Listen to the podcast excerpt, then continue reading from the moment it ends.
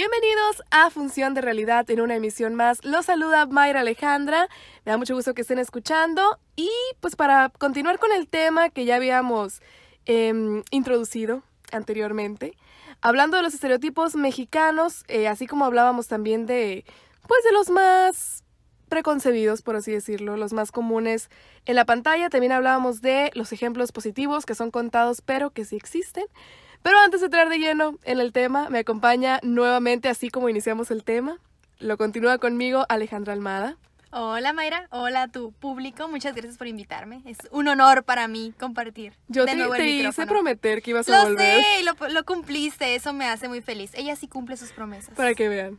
Voten por mí. Y sobre todo porque esta película con la que vamos a, a continuar el tema de los estereotipos mexicanos, pues creo que es de tus favoritas. Totalmente. Yo no, pod- no podía tocar esta película, obviamente, con otra persona, déjame decirte. Era, era Ah, justo me hace y sentir necesario. halagada. Obviamente. Vamos a recordar un poquito antes de, de entrar ahora sí ya eh, de lleno. Eh, habíamos eh, anteriormente empezado con este tema, como les digo, como les repito, los estereotipos mexicanos en el cine, como hay unos que pues no nos ponen en una luz muy positiva que digamos ante, ante el mundo, sobre todo aquellos que vienen de Hollywood y pues que nos encasillan en ciertos eh, estereotipos, al fin y al cabo, que se van copiando, se van reproduciendo a lo largo de varias películas.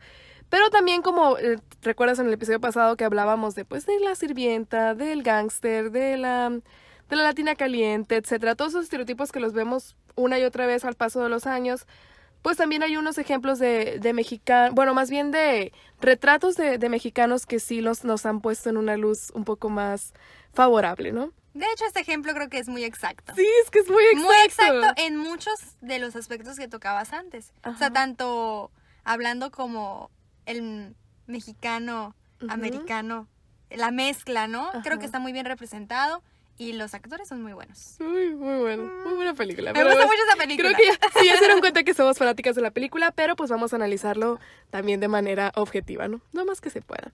Estoy hablando de Selena. Del año, del año 1997. Pero vamos a ser objetivas. Vamos, vamos a tratar de ser objetivas, aunque somos muy fanáticos de Selena Quintanilla.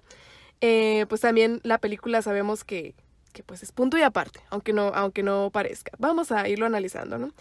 Eh, para los que ocupan un poco de contexto, pues Selena es la película que retrata la, la vida de la cantante tejana, Selena Quintanilla, y pues todo el fenómeno cultural que, que ha envuelto a Selena desde, pues la verdad desde antes, obviamente muchos tienen este concepto como que Selena no era famosa hasta cuando murió, por la forma en que murió y por todo el contexto, pero pues la verdad que ya, al menos con la comunidad eh, mexicoamericana en Estados Unidos, ya tenía su, su papel, que obviamente, pues estarás de acuerdo, no podemos negar que sí, pues al menos con el público anglosajón sí fue su fama una vez que falleció, ¿no? A mí me causa mucho ruido eso que dicen de que su fama no se despegó hasta que ella falleció. Y yo, pero no, o sea, Pero no. o sea, digo, obviamente a nosotras no nos tocó, eso está claro, porque la película es del 97. Ajá. Nosotras recién nacidas, ¿no? sí, Para totalmente, recién nacidas. Pero pues a nuestros papás, a nuestras mamás sí les tocó y eran fans, o sea, así que yo sí veo la perspectiva distinta, ¿no? De cuando nos dicen eso, pero pues la analizaremos en esta película. Se ve Lo vamos a se mo- analizar. vamos a analizar. Fíjate, de hecho, eso que comentas de cómo, pues, tal vez nosotros, eh, pues, íbamos naciendo a finales de los noventas cuando salió la película, dos años después de su muerte. Pero, de hecho, que tenía una, una pregunta que me gustaría que, que compartieras. ¿Cuál fue tu primera noción de Selena? Así que un recuerdo vago que digas cuando estaba chiquita, que a lo mejor empezaste a escuchar su música. O sea, ¿qué concepto tenías antes de ya hacerte fanática, no? Porque pues ya una cosa es ser fanático, empiezas a leer, empiezas a documentarte. Pero ¿tienes, ¿tienes algún recuerdo así de cómo...? Te vas a reír. No me voy a reír, bueno, me voy a reír, pero contigo. Ok, ríanse conmigo, porque tal vez esto puede ser increíble Ajá. de decir, pero a mi mamá le gusta. Le- no es tan fan como yo, eso sí, eso está claro, pero a mi mamá le gustaba Selena. Y pues mi mamá era joven, básicamente, casi son de la edad. Entonces, eh, pues le tocó, por decir así, su apogeo, ¿no? Entonces mi mamá se vestía muy parecido, ¿No se peinaba muy parecido. Mi mamá traía el pelo larguísimo, con el copete, o sea, todo. Entonces, básicamente, la primera imagen que yo tuve de Selena la reflejaba en mi mamá. O sea, está curioso, Sí, pero sí, está, no, está muy llamativo. Entonces mi mamá ponía su música para hacer el quehacer, para hacer lo que quieras, y ahí yo la empecé a escuchar. Ya cuando yo tuve noción ya yo ya había, ya me sabía las canciones de memoria, o sea, fue algo que no relacioné directamente, incluso ni siquiera con su cara. Eh, ya si lo pensamos más en cuestión de ponerle una, una foto, la primera que relacionaría sería la actriz, Ok, a Jennifer muy López. importante. porque creo que ese fue el primer eh, imagen que yo tuve de Ujú. ella, porque pues la voz la conocía, pero la imagen no. Sí, sí, totalmente. Así suele pasar, de hecho, eh, más cuando dices tú primero relacionas, pues, escuchar la música y luego más antes que pues no usábamos el internet, o sea, que era el disco, el cassette, y solamente escuchabas, escuchabas, y pues si ya, si tenías más contacto con la película, pues era la imagen que, que representaba, ¿no? Fíjate, yo de chiquita igual, o sea, escuchaba las, las canciones, no te voy a decir que en mi casa eran muy fanáticos, pero pues entre, entre- perdón, entre mis primas, entre la tele, de repente pues te ibas empapando, pero yo recuerdo que a mí me cambió la vida, la verdad. Me cambió la vida cuando me enteré que Selena no era mexicana de nacimiento, pues. Ah, no, sí. O sea, yo tenía ese, yo tenía ese chip de Selena es mexicana. en tu cerebro. Sí, no, me acuerdo que me, yo dije yo, ¿cómo es posible? Como, o sea, yo así, obviamente sin informarme bien ni nada, yo pensé que Selena era mexicana completamente, pues no nacida. Aunque pues sabemos que tiene sus raíces, ¿no? Después ya te das tus choques de saber que Selena Sí, no hablaba ya. español. Para empezar, que no, o sea, que batalló "Pero para hablar español. español. Esa es otra muy importante.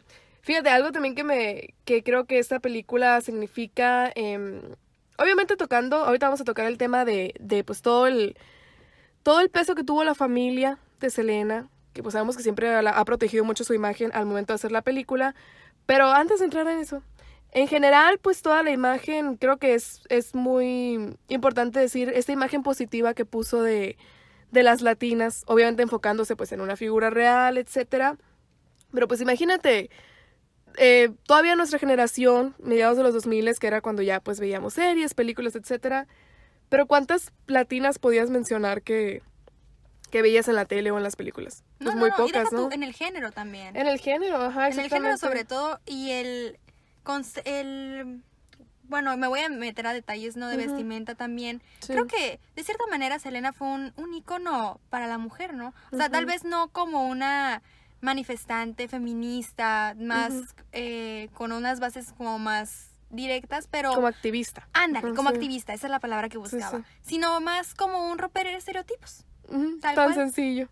O sea, más para empezar a posicionar a los latinos, de alguna manera. O sea, sabemos que Selena lo hizo. Y yo, yo también pienso, y de hecho en alguna ocasión lo platiqué con mis primas, porque mis primas estaban muy igual, tenían, ¿qué te gustan? Ocho, seis años cuando, cuando falleció Selena y eran las típicas niñas que bailaban como ella y todo.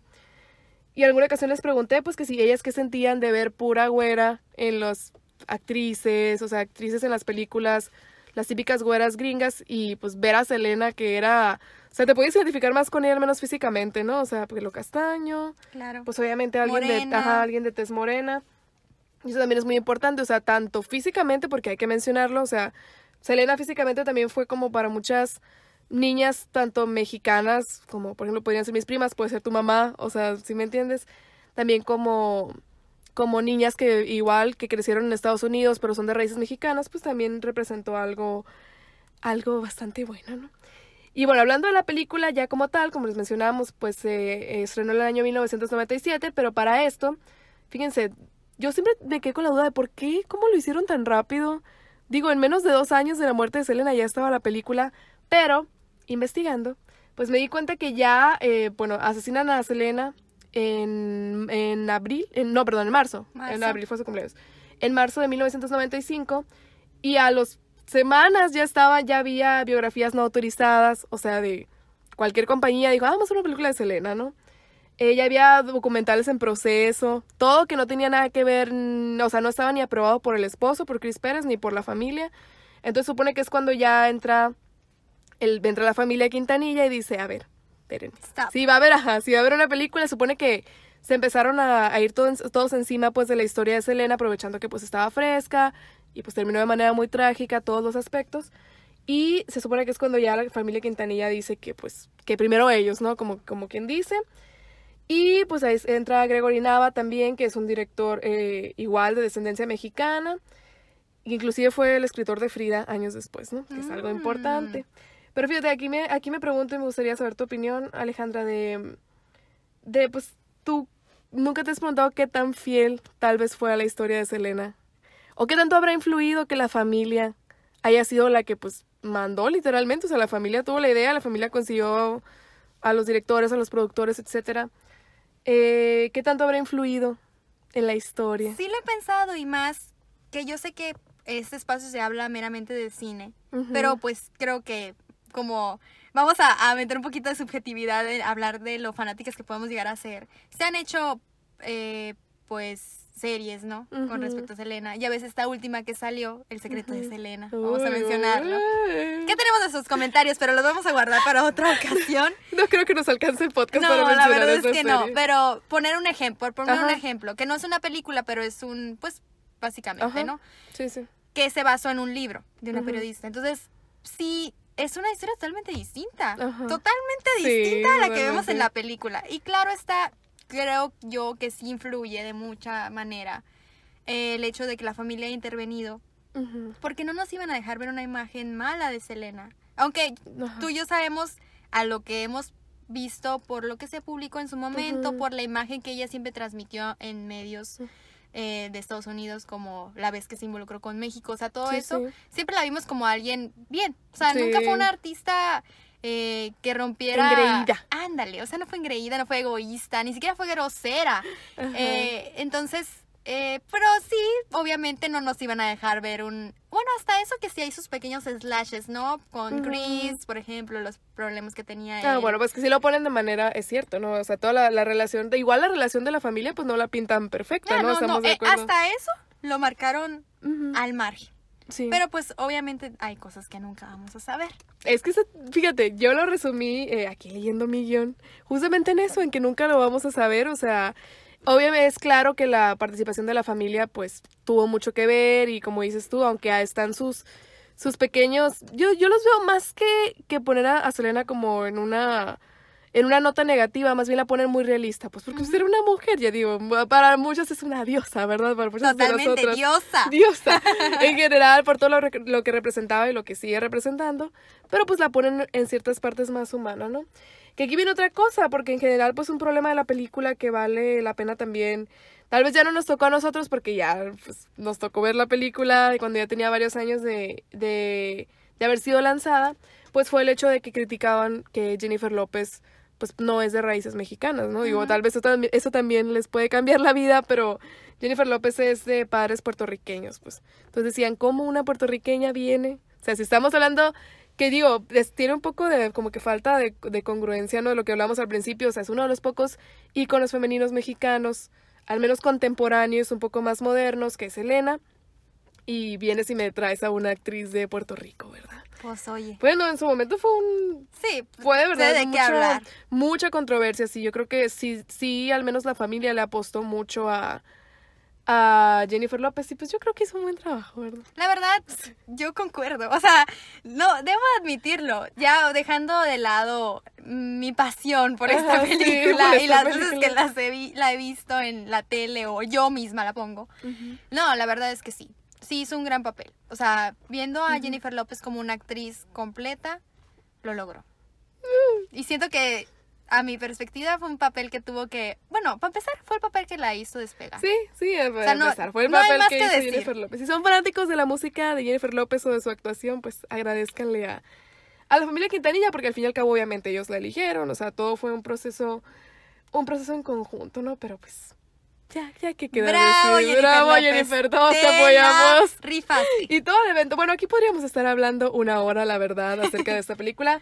El punto de hablar de Selena era reconocer esto. Que fíjense, no fue de las primeras películas que, que tomaron a una figura real, porque eso hay que, lo decíamos en, el- en la introducción de, de este tema, es que pues es como que un apartado de, ah, bueno, pues tantos estereotipos en las películas, te vamos a dejar unos buenos, pero casi todos están basados en historias reales. Y de hecho el siguiente que vamos a platicar en el próximo episodio es una película de 10 años antes y también tiene que ver con un icono. eh, bueno, lo- la lo catalogan como, como chicano, no como tejano, que pues hay una diferencia ahí bastante curiosa. ¿La vamos Estoy a hablando de la bamba, sí, la vamos a abordar para que esté muy al pendiente. Y pues agradecerte, Alejandra. No te digo adiós porque nos van a escuchar otra vez en el próximo ¡Qué episodio. emoción! Me gusta. Eso pues Elena, pero vamos a continuar con, con el tema de los estereotipos mexicanos. En este caso, pues los que nos han puesto en, en una luz más agradable, ¿no? Así que te agradezco tu, tu compañía, Alejandra. No, gracias a ti, Mayra, por dejarme compartir mis pensamientos, más con esta película Yo sé que tan bella. Véanla, es muy buena. Entró en nuestro corazón. Véanla con ojo objetivo. Ah, no, sí. Véanla Nosotros lo podemos hacer aunque no parezca. Nosotros lo hacemos, pero cantamos nuestras canciones. Es Gracias, Mayra, y a tu público. Yo les agradezco a ustedes por haber escuchado este episodio de Función de Realidad.